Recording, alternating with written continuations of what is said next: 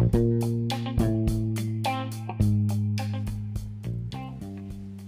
んにちは。フランスと読書が好きなパリ在住のフリーランスさきです。皆さんいかがお過ごしでしょうか？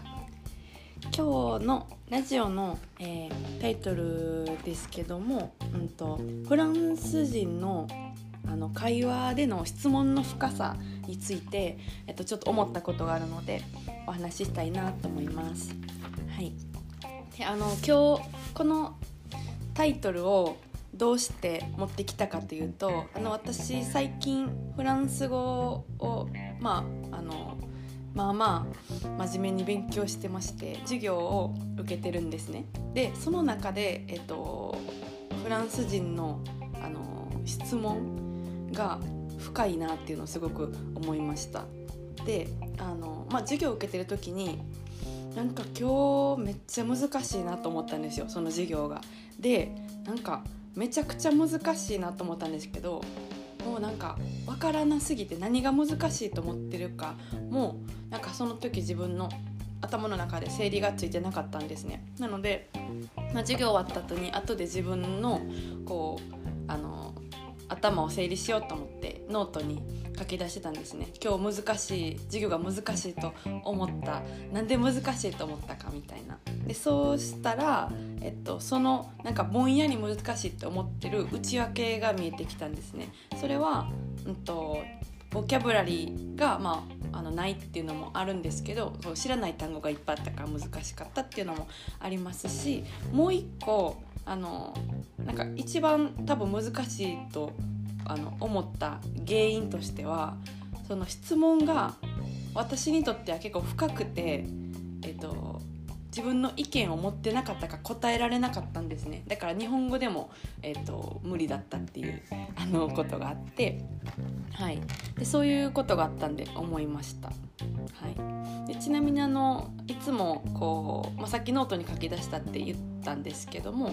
頭の中でなんかわからないこととかモヤモヤしてることとか、えっと、整理がつかないことがあったら大体あのノートに私書き出してるんですね。であの頭の中から出して、えっと、文字にして可視化して見ることによって、うんと、結構こうすっきりするというか何が分からなかったか分かったみたいな。であのなんか人ってこ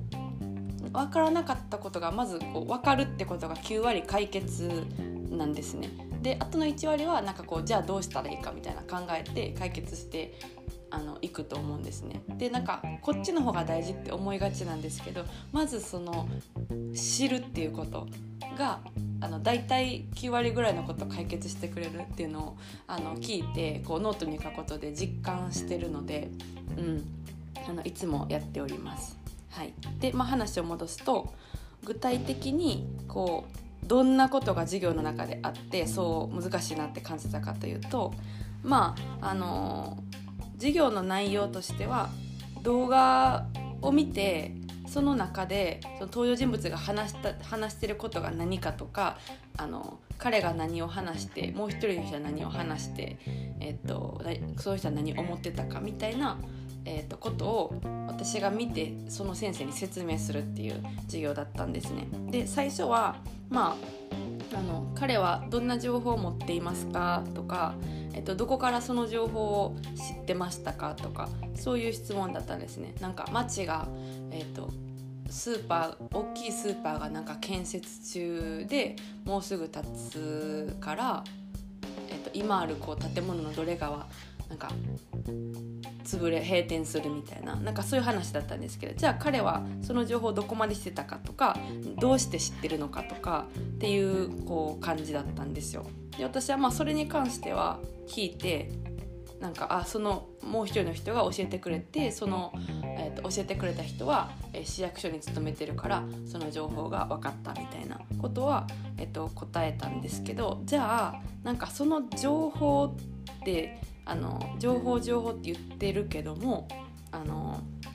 情報って何ですかって聞かれたんですよ。かなその、まあ、フランス語だったら、えっと、ダンフォーマッションなんですけどその定義は何かみたいな。でえっと思って情報って情報やんって思ってしまったんですけどその、えっと、情報とは何かっていうのを説明しないといけなくてあとなんか情報源っていうのもあったんですね。ソースか。情報源とは何ですかみたいな。で、えっと、あとはあの意見。あのオピニオンは、えー、情報と意見というのはどう違いますかみたいな。ことを聞かれてあのー、なんかもうパニックになったんですよ。めっちゃ難しいと思ったんですけど、えっと、でも先生はなんかその時私があって なんか固まってたからこう単語がわからないのかなと思ってその単語の説明を一生懸命してくれたんですけどフランス語の単語はわかると。ただ自分がそれを説明するなんかための自分の考えとかをが思いつかないみたいななんか自分の中をこう探しても情報は情報みたいな。で情報源っていうのは情報の元となるものみたいな感じでで意見は自分の考えみたいなところまでは分かるんですけどこうなんか具体的に説明できなかったんですよね。なのでなんかこれがなんか先生にとってとかフランス人にとって普通の質問なのかと思うとなんか恐ろしいなと思って、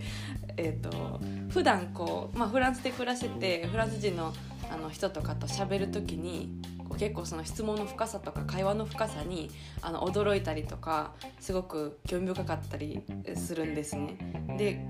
なんか今日授業を受けて改めてあこれをなんか教育としてもしかしてこうちっちゃい時から日常的にやってたりですとか親からこういう深さの質問を受けてるんだったらそらあんなにペラペラ一生喋れるわっていうあのフランス人ってめちゃくちゃ